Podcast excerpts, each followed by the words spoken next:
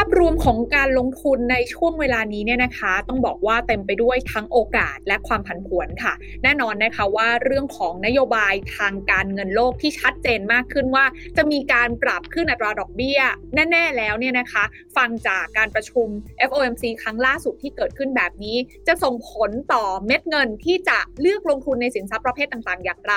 รวมไปถึงประเด็นของหุ้นจีนที่ตอนนี้กลับมา perform อย่างชัดเจนด้วยมาตรการการกระตุ้นเศรษฐกิจครั้งสำคัญของตลาดจีนเนี่ยจะทำให้โอกาสการช้อนซื้อหุ้นจีน ซึ่งจริงต้องบอกว่ากรุงศรีแนะนำมาสักพักแล้วเนี่ยนะคะ จะยังไปต่อได้อีกมากน้อยขนาดไหน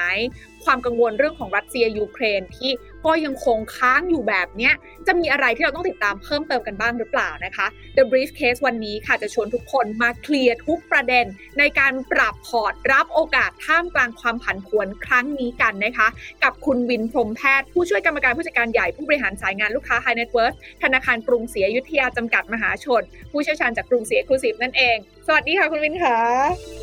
สวัสดีครับ อย่างที่ได้เกริ่นไปเลยนะคะ ว่าโอ้โหบรรยากาศการลงทุนช่วงนี้เนี่ยเรียกว่า ท้าทายนักลงทุนมากนะคะ เพราะว่าก่อนหน้านี้เราคิดกันว่าโอ้โหความผันผวนเต็มที่ประเด็นประดามา แต่อยู่ดีๆเนี่ยตลาดก็เหมือนกับว่ากลับมามีแรงส่งอีกครั้งหนึ่ง โดยเฉพาะอย่างยิ่งตลาดในภูมิภาคเอเชีย ซึ่งต้องบอกว่าเนี้ยเป็นเครดิตของทางทางทีมกรุงศรี Exclusive นะเพราะจริงๆเราแอบคุยเรื่องนี้กันมาแล้วเดี๋ยววันนี้เราจะมาขยี้ต่อประเด็นนี้ด้วยนะคะ แต่ก่อนที่จะไปประเด็นเรื่องของหุ้นในเอเชีย โดยเฉพาะหุ้นจีนทีน่าขอให้คุณวินช่วยฉายภาพใหญ่เรื่องของ การปรับขึ้นอัตราดอกเบี้ยนโยบายที่ชัดเจนมากขึ้นก่อนดีกว่า เพราะว่าน่าจะเป็นทรงของนโยบายการเงิน ภาพรวมของทั้งปีนี้และว่าน่าจะเป็นแบบนี้มันจะส่งผลหลังจากนี้ยังไงบ้างคะคุณเวนคะใช่ครับคุณทีน่าครับ ปีนี้เราเจอกับประเด็นความเสี่ยงสามเรื่องใหญ่ในสามเดือนแรกของปีนะครับก็ถือว่าเป็นปีที่เปิดต้นปีมาด้วยความค่อนข้างผันผวนมากๆของตลาดนะครับผมอยากจะชวนคุยเรื่องแรกก่อนทีน่าเรื่องความกังวลเรื่องของการขึ้นดอกเบี้ยของเฟดนะครับถ้าจำกันได้เนี่ยเปิดปีมาเนี่ยทุกคนกังวลเรื่องเงินเฟ้อ แล้วก็กังวลว่าเฟดจะขึ้นดอกเบี้ยค่อนข้างเยอะนะครับค่อนข้างแรง เพื่อสกัดกั้นเงินเฟ้อนะครับที่ถ้ามาดูข้อมูลในภาพในสไลด์นะครับ ก็จะเห็นได้ว่าเฟดขึ้นดอกเบี้ยจริงๆ ที่เราคาดไว้นะครับจุดสองห้าเปอร์เซ็นต์นะครับบางคนก็คาดว่าจะขึ้นครึ่งเปอร์เซ็นต์ด้วยซ้ำแต่ว่าเฟดก็ขึ้นแค่จุดสองห้านะครับพอดูดอทพลอตกราฟทางซ้ายเนี่ยก็เห็นได้ว่าดอทพลอตเนี่ยก็บอกว่าเฟดจะขึ้นอีกประมาณหกครั้งนะครับรวมทั้งปีคือเจ็ดครั้งนะครับซึ่งก็สอดคล้องกับที่ตลาดคาดไว้ในกราฟทางขวามือว่า จากวันนี้เป็นต้นไปเนี่ยจะขึ้นทั้งหมด 6 ครั้งนะครับรวมทั้งปีเป็น7ครั้งนะครับ ถามว่า 7 ครั้งทั้งปีเนี่ยเยอะไหมครับคุณตีน่าก็ตอบว่าเยอะนะครับ แล้วก็เป็นการที่สะท้อนความตั้งใจของเฟดว่าเพราะเขาขยับตัวช้าไปนิดนึงเขา behind the curve นะครับควรจะขยับตัวแต่ปีที่แล้วละเขามาขยับตัวที่เงินเฟ้อขึ้นไปเยอะมากแล้วเนี่ยแต่ก็รับแรงกดดันเยอะมากในการที่ต้องขึ้นดอกเบี้ย เพื่อจัดการเงินเฟ้อนะครับ นี่ก็เป็นผมว่าเฟดเขาต้องทำงานเพื่อรับ แรงกดดันที่ตัวเองมีมหาศาลมากอพอเสร็จขึ้นดอกเบี้ยจริงปุ๊บตอนแรกตลาดก็ปรับลงครับคุณทีน่าแต่พอคุณพาวเวลมาแถลงเนี่ยผลว่าตลาดมันปรับขึ้นนะครับเสมือนว่าทุกคนเนี่ยโล่งใจแล้วอะก็ขึ้นสักทีหนึ่งแล้วก็เห็นภาพแล้วว่าปีนี้ขึ้นกี่กี่ครั้งนะครับ ถามว่าจะขึ้นจริงถึงเจ็ดครั้งทั้งปีไหมเนี่ย ผมก็คิดว่าน่าจะไม่ถึง ผมยังเชื่อว่าจะขึ้นจริงน้อยกว่านี้นะครับ ก็อาจจะเป็นอาการฟอนต์โหลดที่ขึ้นเยอะในช่วงครึ่งปีแรก แล้วพอไปครึ่งปีหลังครับคุณทีน่าเราจะเห็นภาวะเศรษฐกิจที่ชะลอลงจากเรื่องแซงชั่น เรื่องราคาน้ำมันนะครับ ก็ทำให้เฟดต้องมาทบทวนกันใหม่ว่า หลังจากขึ้นไปเยอะในช่วงครึ่งแรกแล้วเนี่ยครึ่งหลังจะขึ้นอีกอีกครั้งนะครับ ก็เรายังคาดว่าขึ้นจริงจะไม่ถึง 7 ครั้งนะครับเดี๋ยวต้องรอดูครับ ก็เฟดโดยธรรมชาติเนี่ยจะเป็นแนวที่ว่าดูข้อมูลก่อนตัดสินใจนะครับ ก็อันนี้ก็เป็น เรื่องที่เกิดขึ้นเรื่องแรกนะครับที่มาสไลด์ตัดถัดมาครับผม พอเฟดขึ้นดอกเบี้ยครั้งแรกไปแล้วเนี่ยนะครับ ก็ทำให้ bond yield เนี่ยเด้งขึ้นไปต่อนะครับ แล้วก็ bond yield ระยะสั้นก็ขึ้นแรง bond yield ตัวยาวก็ขึ้นแต่ตัวสั้นขึ้นแรงกว่า ถ้าเราเห็นจากในกราฟอะครับ เส้นสีเหลืองคือ bond yield สองปีสหรัฐ เส้นสีขาวคือ bond yield สิบปีนะครับ ก็คือตอนนี้สองเส้นเนี่ยมันคือไปเจอกันใกล้กันมากนะครับ ซึ่งทำให้ตัว spread คือส่วนต่างระหว่าง bond yield สองสิบปี ซึ่งผมพลอตเป็นเส้นสีเขียวเนี่ยลงมาต่ำมากครับ ตอนที่ผมพลอตเนี่ยคืออยู่ที่ 20 basis point นะครับ ก็คือต่ำมากในรอบหลายปีนะครับ ก็ทำให้เกิดความเสี่ยงกังวลกันใหม่ครับคุณทีน่าว่าเอาแล้วเดี๋ยวจะเจอ inverted yield curve ก็คือตัวบอลยูยาวเนี่ยนะครับจะลงมาต่ำบอลยูสั้น yield curve เป็น inward คือเป็นเป็นกราฟที่กลับข้างกันกับกราฟปกตินะครับ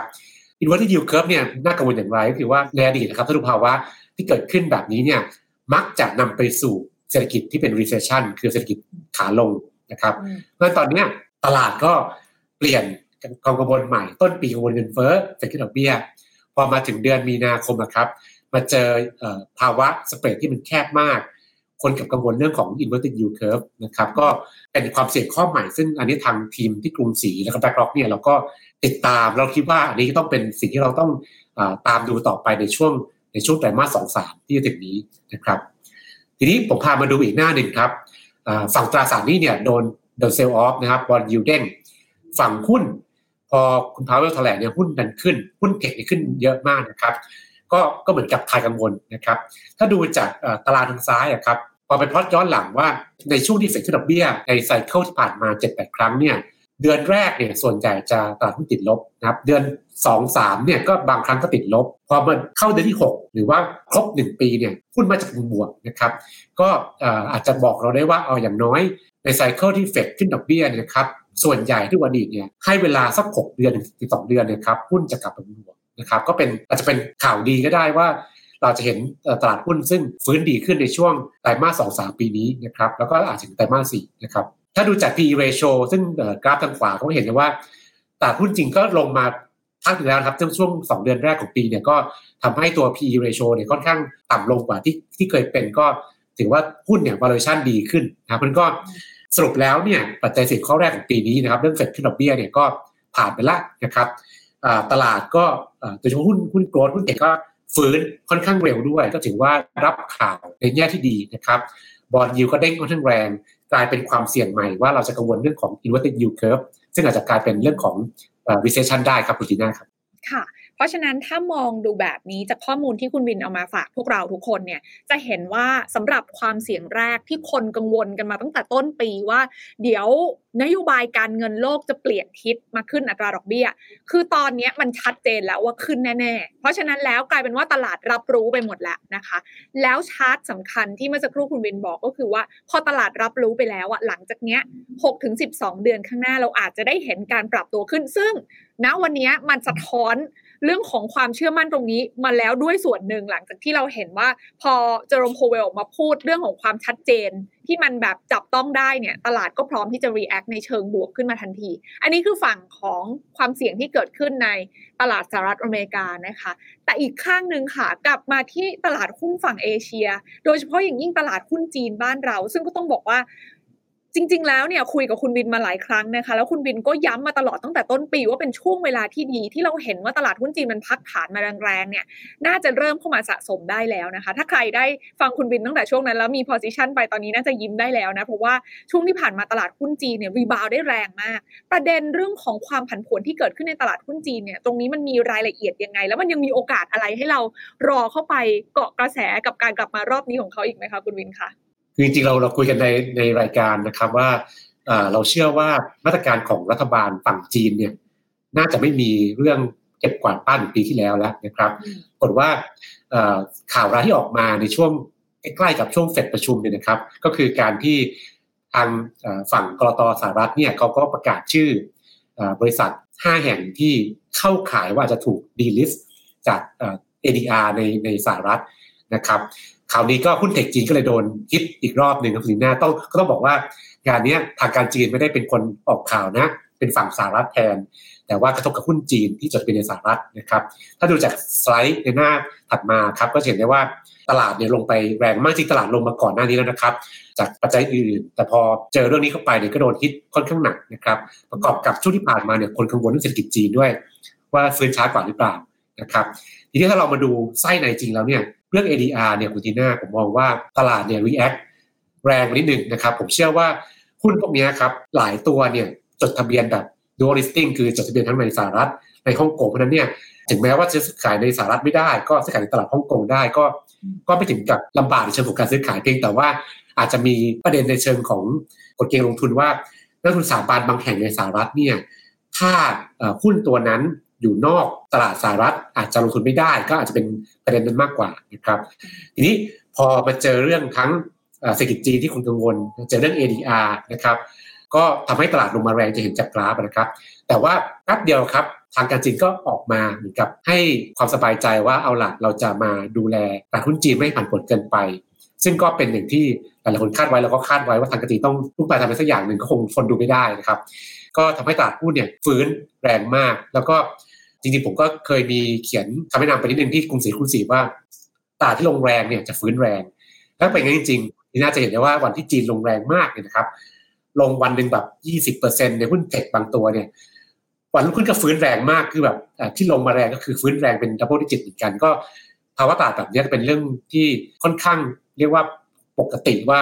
อะไรที่ลงแรงก็จะฟื้นได้แรง แล้วก็เห็นการฟื้นที่ค่อนข้าง ค่อนข้างแรงมากนะครับมันถ้าท่านลูกค้าท่านใดที่มีความเชื่อมั่น แล้วก็กล้าความเสี่ยงแล้วก็ลงไปซื้อในวันที่ตัดลงแรงนี่ก็จะได้ประโยชน์ตัวนั้นดีมากๆแล้วก็ถือว่าได้ราคาถูกจริงๆนี่ถ้ามาดูกราฟหน้าถัดมาครับคุณทีน่าว่าจริงๆตัวเลขเศรษฐกิจจีนเนี่ยไม่ได้แย่นะครับเราเห็นสัญญาณฟื้นตัวนะครับจริงตัวเลขที่ประกาศออกมาในเดือน 2 เดือนแรกของปีเนี่ยดีกว่าที่คนคาดด้วยซ้ำนะครับไม่ว่าจะเป็นเรื่องของยอดค่าปลีกนะครับยอดการลงทุนนะครับตัวเลขเนี่ยออกมาดีกว่าที่คนคาด ก็ถือว่า จริง ๆ แล้วเนี่ยเศรษฐกิจจีนเนี่ยไม่ได้แย่อย่างที่หลายคนกังวลนะครับ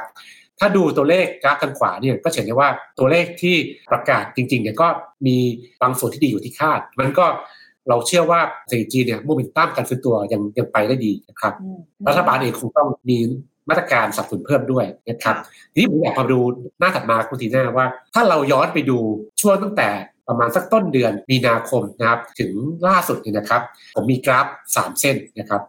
เส้นสีแดงที่เป็นเส้นปราดเนี่ยก็คือดัชนีหุ้น NASDAQ Golden Dragon นนะครับซึ่งเป็นหุ้นจีน หุ้นเทคจีนนะครับที่จดทะเบียนในสหรัฐนะครับเส้นสีขาวที่เป็นเส้นปราดก็เป็นเอมิเซไชน่านะครับซึ่งเป็นหุ้นจีนขนาดใหญ่ๆนะครับแล้วก็ KDA Share ซึ่งเป็นตัว Master Fund ของกองทุนที่เราแนะนำนะครับเป็นกองทุนหุ้นจีนนะครับจะเห็นได้ว่าช่วงที่เกิดโดนฮิตจากนะครับปัญหาเรื่องกังวลเศรษฐกิจจีนนะครับ เรื่องของ ADR ที่ประกาศออกมาเนี่ยแน่นอนว่าไอ้ตัว Golden Dragon เนี่ยโดนฮิตหนักสุดก็คือลงไปค่อนข้างเยอะนะครับแบบ20กว่าเปอร์เซ็นต์นะครับแต่ก็ฟื้นเร็วมากนะครับอิมิไซไชน่าเนี่ยกลับโดนฮิตน้อยกว่า ก็คือลงไปเหมือนกันแต่ลงน้อยกว่าแล้วก็ฟื้นนะครับถ้าเราลงทุนในกองทุนหุ้นจีนทั่วไปอย่าง KTA Shares นะครับก็ปรากฏว่าก็ ปรับตัวลงน้อยมากนะครับ ก็ถ้าดูจากกราฟเนี่ยลงไปประมาณสัก 5% 6%นะครับแล้วก็ฟื้นกลับมาก็ล่าสุดก็คือบวกแล้วนะครับคือผลตอบแทนเทียบกับตอนต้นเดือนคือบวกแล้วก็แปลว่าจริงๆแล้วเนี่ยที่เรากังวลมันมันเกิดเฉพาะกลุ่มหุ้นเทค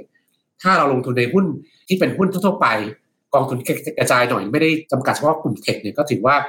เราก็ไม่เดือดร้อนมากแล้วก็แล้วก็ฟื้นเราด้วยนะครับ ก็ถือว่าเราผ่านเหตุการณ์นี้มาอย่างไม่ได้เจ็บตัวมากนะคุณจีน่าครับ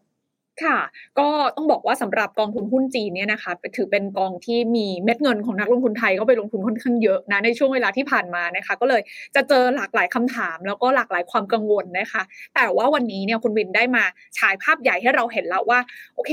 ความปั่นป่วนที่เกิดขึ้นมันเกิดจากอะไรบ้างนะคะ แน่นอนขาหนึ่งมันก็คือจากปัจจัยภายนอกของฝั่งอเมริกาที่เขาออกมาประกาศตอนแรกเนาะว่า ไม่อยากจะให้มีหุ้นจีน list อยู่ในกระดานอเมริกาแล้วนะคะ ตอนนั้นเนี่ยก็ทำเอาหุ้น tech จีนลงมาโหระเนระนาดเลยนะคะ แต่หลังจากนั้นชอบคำที่คุณวินบอกเมื่อกี้ค่ะว่า ทางการจีนเขาเขาทนดูไม่ได้นะเขาต้องทำอะไรสักอย่างหนึ่งซึ่งเขาทำจริง ๆนะคะ แล้วก็การออกมาประกาศ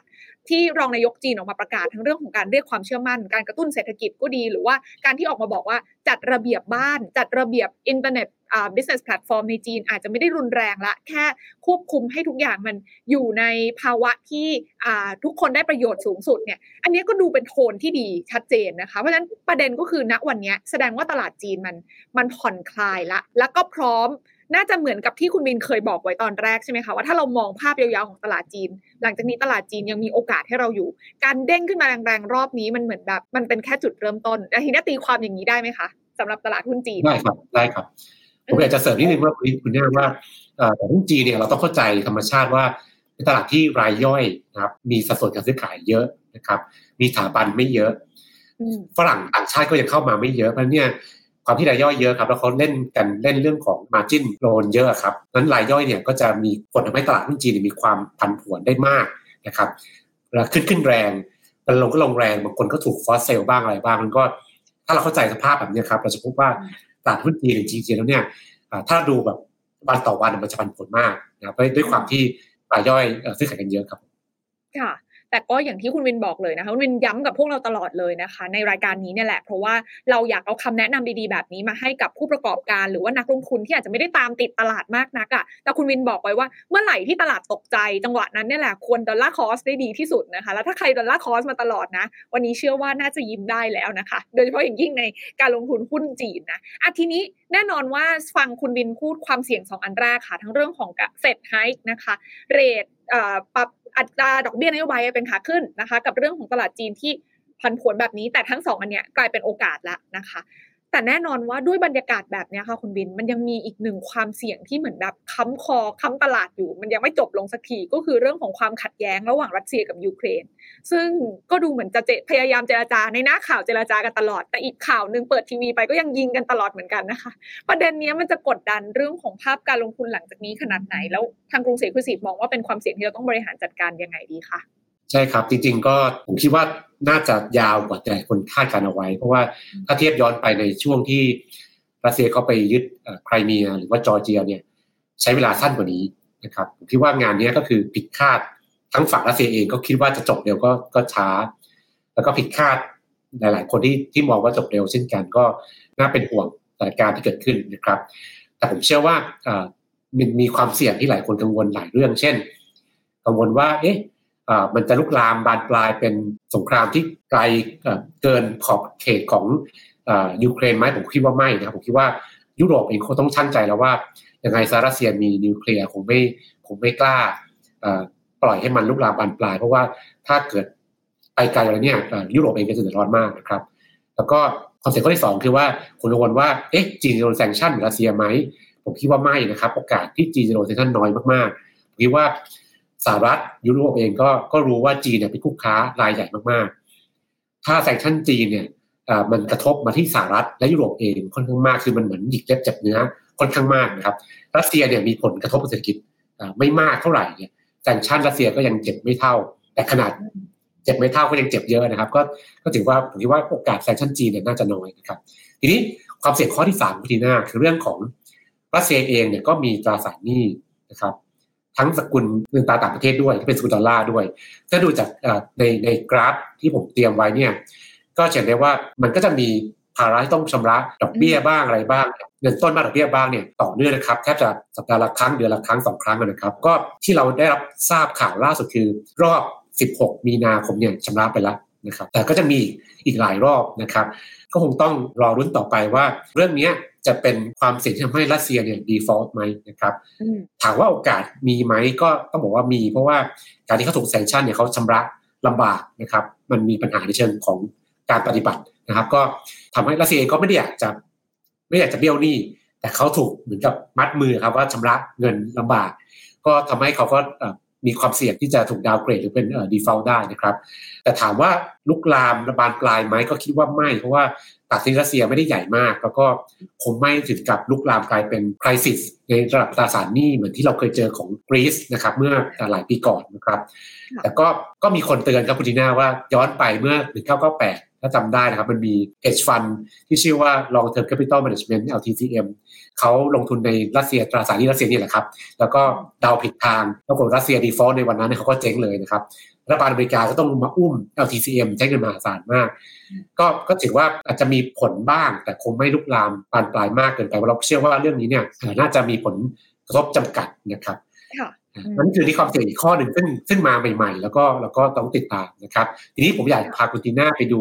หน้าถัดมาว่าเราผ่านช่วงประมาณหนึ่งเดือนที่เกิดรัสเซียบุกยูเครนเนี่ยนะครับ กองทุนที่เราแนะนำไว้ในรายการที่แล้วนะครับ แล้วก็มีกองทุนที่เราดูไว้ใกล้ชิดเนี่ยเป็นอย่างไรบ้างก็ปรากฏว่านี่คือเราเจอทั้งเรื่องของรัสเซียบุกยูเครน แล้วก็เรื่องของเฟดด้วยนะครับ ปรากฏว่า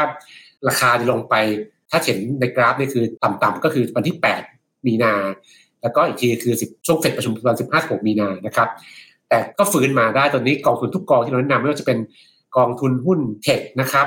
กองทุนไซเบอร์นะครับเรื่องของ Cyber Security กองทุนที่หุ้นโลกเป็นเคส global brand นะครับกองผสมเป็น KF Core หรือกอง Smart ทุกกองก็ปิดบวกหมดแล้วก็แปลว่า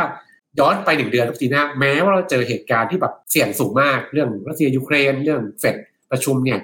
แล้วก็กลับมาเป็นบวกได้คือตลาดหุ้นเนี่ยก็ถือว่าไม่ได้กระทบมากเท่าไหร่ อย่างที่หลายคนกลัวนะครับก็แล้วถ้าเราเลือกกองทุนซึ่งมันกระจายลงทุนค่อนข้างหลากหลายหน่อยก็ก็ยิ่งยิ่งเห็นว่าความผันผวนยิ่งน้อยนะครับคุณทีน่าครับก็อันนี้เป็นภาพซึ่งอาจจะเป็นข่าวนี้เล็กๆว่า เราผ่านเหตุการณ์ตื่นเต้นมาเยอะแต่ก็ก็ยังรอดยังอยู่รอดได้ครับจริงเลยค่ะ ภาพนี้สะท้อนให้เราเห็นนะคะว่าถึงแม้ว่ามันจะมีปัจจัยเสี่ยงเกิดขึ้นเยอะแยะมากมาย โดยเฉพาะอย่างยิ่งเรื่องของสงครามระหว่างยูเครนกับรัสเซีย ซึ่งถ้าย้อนกลับไปอะค่ะ ช่วงสักสองสัปดาห์ที่แล้ว คือหลายคนกังวลมากโหมันจะพัฒนากลายเป็นสงครามนิวเคลียร์แล้วมันจะรุนแรงหรือเปล่านะคะ วันนั้นตลาดหุ้นทั่วโลกมีการเซลล์ออฟอย่างรุนแรงนะคะ แต่ว่าดูวันนี้สิคะผ่านไป2วีคนะคะ คือสถานการณ์สงครามยังไม่ได้คลี่คลายเลย แต่ว่าตลาดเนี่ยกับ react อีกด้านหนึ่งเลยนะคะ เหมือนเหรียญกลับด้านเลยทีเดียวนะคะ นี่คือสิ่งที่คุณวินบอกพวกเราเสมอว่า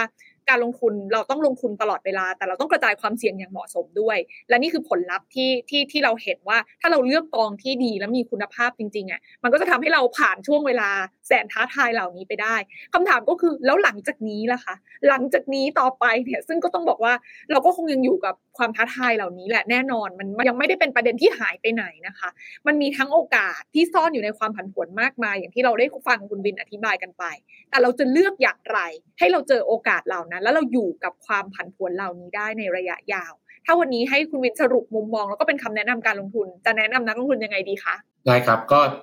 ก่อนจะสรุปมุมมองผมอยากจะสรุปอีกครั้งว่า ถ้าบทเรียนของเราในช่วงสามเดือนที่ผ่านมาคือ การซื้อในภาวะที่ทุกคนกลัวยังเป็นประยุทธ์ที่ได้ประโยชน์คุณทีน่าครับเมื่อแต่ก็ตามที่ตลาดมีความกลัวเต็มไปหมดเลย ทุกคนกลัวสงคราม กลัวเฟดขึ้นดอกเบี้ยกลัวเงินเฟ้อกลัวเรื่องตลาดหุ้นจีนโดนคิดเนี่ยนะครับ ความกลัวแรงๆเนี่ย เป็นจังหวะการซื้อการไปออนดิฟการซื้อในภาวะที่คนกลัวเนี่ยผมว่ายังใช้ได้อยู่ เพราะนั้นใครที่เรียนรู้เหตุการณ์นี้มาก็จะพบว่าอนาคตถ้าเกิดมีตลาดแบบนี้อีก เราคงต้องออกแรงนะครับยิงกระสุนบ้างนะครับในในการลงทุนนะครับ ทีนี้มาเป็นข้อสรุปนะครับในสไลด์หน้าถัดมานะครับ ผมก็อยากจะแนะนำว่า เราผ่านเหตุการณ์สายเหตุการณ์ที่น่าตื่นเต้นนะครับ เรื่องเฟดไฮเนี่ยก็คิดว่าน่าจะ ขายกังวลไปแล้วนะครับดูจากตลาดซึ่งถือว่าฟื้นได้แรงในเฉพาะหุ้นกลุ่มโรสและหุ้นหุ้นเทคนะครับท่านผู้ลงทุนที่คิดว่าเอาล่ะเราคิดว่าน่าจะผ่านช่วงแย่ไปแล้วเนี่ยอาจจะลองดูหุ้นกลุ่มนี้ครับอย่างกองทุน KFH Tech นะครับลงทุนในหุ้น tech กระจายทั่วโลก หรือกองทุน KF Cyber ซึ่งเป็นลงทุนในกลุ่ม Security นะครับซึ่งอันนี้ก็มีความเกี่ยวโยงกับเรื่องรัสเซียยูเครนด้วยเพราะว่าเราจะพบว่าทุกๆสงครามเนี่ยจะมีเรื่องของสงครามไซเบอร์มาเกี่ยวข้องนั้นหุ้นกลุ่มนี้ก็น่าจะ perform ดีในความกังวลเรื่องสงครามนะครับเรื่องจีนนะครับก็น่าจะผ่านไปแล้วเช่นกันนะครับทางการจีนก็ออกชัดเจนว่าเขาจะมาดูแลให้ตลาดไม่ผันผวนมากเกินไปแล้วเราก็มีมาตรการเศรษฐกิจมาด้วยนะครับมันก็ ท่านที่สนใจหุ้นจีนก็คงแนะนำเป็นกองทุนหุ้นจีนที่แบบเลือกหุ้นรายตัวแล้วก็เป็นหุ้นขนาดใหญ่หน่อยนะครับไม่ไม่ต้องตื่นเต้นมากเกินไป ก็อาจจะเป็นกองทุนอย่าง KTA Shares นะครับในส่วนของรัสเซียยูเครนเนี่ยต้องบอกว่าเป็นปัจจัยที่ยังไม่จบนะครับ ก็เราก็รู้ให้จบเร็วๆนี้นะครับ แต่เราเชื่อว่าจะไม่บานปลายนะครับ ก็คงต้องติดตามต่อไปประเด็นความเสี่ยงผิดนัดชำระหนี้ของรัสเซียเองก็คิดว่ายังมีโอกาส แต่ว่าผลกระทบกับโลกคงมีน้อยนะครับเพราะฉะนั้นเราคิดว่าถ้าเราเชื่อว่าเรื่องรัสเซียยูเครนจะจบในเร็วนี้ นะครับไม่บานปลายเนี่ยตลาดที่กังวลเรื่องนี้ก็คงเป็นจังหวะการลงทุนในหุ้นโลกนะครับก็อาจจะแนะนำเป็นกองทุนแนวคุณภาพอย่างเคฟ global brand เหมือนเดิมนะครับก็แนะนำไว้นะครับนั้นสไลด์อีกสองหน้าถัดมาจะเป็นข้อมูลกองทุนที่ผมเอ่ยชื่อเมื่อสักครู่นี้นะครับก็เผื่อผู้ลงทุนจะสนใจไปสาข้อมูลเพิ่มเติมนะครับแล้วก็อาจจะปิดท้ายครับคุณทีน่าในหน้าหน้าถัดมานะครับ เป็นว่าถ้าผู้ลงทุนท่านใดที่สนใจจะอยากได้ข้อมูลนะครับ ก็อาจจะติดตามข่าวสารได้จาก LINE add กรุงศรี Exclusive นะครับอืมโอเคค่ะ เห็นภาพชัดเจนนะคะว่า มุมมองเรื่องของคำแนะนำการลงทุนสำหรับกรุงศรี Exclusive นั้น ในมุมมองของคุณวินยังเหมือนเดิมนะคะ คือเรายังเห็นภาพว่าหุ้นเติบโตจะกลับมาได้ เพราะว่าเราเลือก บลจที่ master fund ของเราอย่างทั้ง BlackRock ก็ดีใช่ไหมคะ แล้วก็อย่างของ ARK Invest ก็ดี KF Inno เข้าใจว่า Feed ARK Invest นะคะ เข้าไปลองอ่านกันได้ พวกนี้เขาเน้นหา Fundamental หาพื้นฐานของกิจการ แล้วมองไปยาวๆอยู่แล้ว ซึ่งแน่นอนว่าช่วงจังหวะเวลาที่คุณบินอธิบายให้เราฟังอะค่ะ เวลาที่ตลาดมันลงมาแรงๆ หุ้นพวกนี้มันถูกลากลงมาด้วยแต่พื้นฐานเขาไม่ได้เปลี่ยน นั่นคือโอกาสของเราที่เราจะเพิ่มน้ำหนักการลงทุนในหุ้นกลุ่ม growth นะคะ หุ้น tech ซึ่งก็แนะนำกันมาตลอดนะ ในขณะเดียวกันหุ้นจีนตอนอนนี้เพิ่งเริ่มกลับมาเท่านั้นเองนะคะ แต่ก็ยังต้องเลือกแบบที่มันมี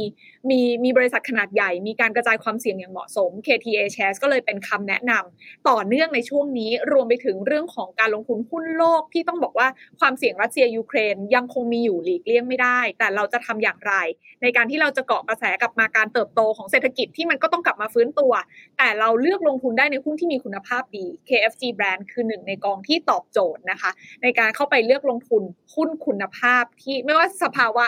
สงครามจะเกิดยังไงคนก็ยังต้องกินต้องใช้ใช่ไหมคะคุณวินขาเพราะฉะนั้นอันนี้ก็น่าจะทำให้พอร์ตภาพรวมของเรา ในช่วงเวลาที่เหลือของปีนี้เนี่ยน่าจะอยู่ได้อย่างสบายใจมากขึ้น ซึ่งอย่างที่บอกเลยอย่างที่คุณวินเล่าให้ฟังไปเมื่อสักครู่นี้นะคะ ว่าสำหรับใครที่อยากจะเกาะติดสถานการณ์ แต่ว่าเราอาจจะทำงานเนาะไม่ได้มีเวลาในการแบบตามใกล้ชิดนะคะ จริงๆ add LINE กรุงศรี Exclusive ไปที่น่าก็ add ไว้เหมือนกันเนี่ยก็จะได้เห็น alert ตลอดเลยนะคะมีคำแนะนำดีๆนะคะ แล้วก็ประเด็นดีๆ ที่สรุปมาให้รวบยอดแล้วโดยทีมของคุณวินเนี่ยแหละค่ะ มาให้เราติดตามนะคะ ว่าโอเคตอนนี้สถานการณ์เป็นอย่างไร เราควรจะมีคำแนะนำในการปรับพอร์ต ในช่วงเวลาไหนแบบไหนยังไงกันบ้างก็ติดตามกันได้เลยสำหรับ add กรุงศรี Exclusive นั่นเองนะคะ เรียกว่าน่าจะเป็นคำแนะนำการลงทุนที่หลาย ๆ คนกำลังรอคอยอยู่ในช่วงเวลานี้ขอบคุณคุณวินมากๆเลย ถ้า จะให้ทิ้งท้ายนิดนึงค่ะว่า แล้วหลังจากเนี้ยถ้าเราจะต้องติดตามสถานการณ์ เอาแบบเรื่องใหญ่ ๆ ที่ที่ต้องคอยมอนิเตอร์ไว้ หรือจะคอยติดตามจากกรุงศรีคุสิบก็ได้ มีฟีดเรื่องนี้มาต้องรีบอ่านนิดนึงอะไรอย่างเงี้ยค่ะ คุณวินคิดว่ามันเป็นเรื่องไหนที่เราต้องให้ความสำคัญเป็นพิเศษบ้างคะ ผมคิดว่าเเรื่องเงินเฟ้อนะครับกังวลเรื่องเงินเฟ้อเนี่ยเป็นปัจจัยหลักนะครับ แล้วก็ก็เลยต่อไปที่เรื่องของความกังวลว่าเศรษฐกิจอาจจะเป็น recession จะเป็นขาลงนะครับ ก็ได้จากที่เราเห็นสัญญาณว่าเส้น yield curve เนี่ยจะ invert นะครับก็คือตัวบอลยูระยะยาวเนี่ยมันจะลงมาต่ำกว่าบอลยูระยะสั้นนะครับเพราะนั้นเนี่ยคิดว่าความเสี่ยงสองสาเรื่องนี้ครับเป็นเรื่องสำคัญที่เราต้องติดตามนะครับ แล้วก็แต่ผมเชื่อว่าปัจจัยบวกที่หนุนอยู่คือว่า เศรษฐกิจโลกเนี่ยควรจะฟื้นจากโควิด การฟื้นที่เกิดขึ้นเนี่ยก็ควรจะเป็นตัวแบบผลักดันให้สมประกอบการจดทะเบียนในตลาดหลักทรัพย์เนี่ยน่าจะพอไปต่อได้นะจะมีการเติบโตได้บ้างนะครับนั้นก็เราเหมือนสู้กันครับ ระหว่างปัจจัยบวกของการฟื้นจากโควิด ปัจจัยลบเรื่องของเงินเฟ้อแล้วก็เรื่องของเศรษฐกิจที่จะชะลอลงนะครับ ก็ผมก็หวังว่าเราจะมีฝั่งบวกว่าฝั่งลบ แล้วก็หวังว่าการลงทุนของเราเนี่ยก็จะไม่กระทบกระเทือนมากเหมือนแต่มาที่ผ่านมานะครับยังไงก็ฝากทุกท่านเนี่ยเราติดตามกันอย่างใกล้ชิดนะครับ แล้วก็บทเรียนผมย้ำทุกครั้งคือว่าเมื่อตลาดกังวลมากๆเนี่ยก็เราคงต้องใช้โอกาสนั้นเป็นการลงทุนนะครับ เราอย่ากังวลตามตลาดแล้วกังวลมากไป เราก็จะพลาดโอกาสได้นะครับ ก็ตั้งสติดีๆครับความกังวลของตลาดคือโอกาสของเราครับคุณทีน่าครับเยี่ยมเลยข่าวนี้ขอบพระคุณคุณวินพรมแพทย์เป็นอย่างสูงเลยแล้วเดี๋ยวยังไงโอกาสหน้าเรากลับมาอัปเดตคำแนะนำการลงทุนดีๆแบบนี้กันใหม่นะคะ ขอบพระคุณมากค่ะ ขอบคุณครับ สวัสดีครับ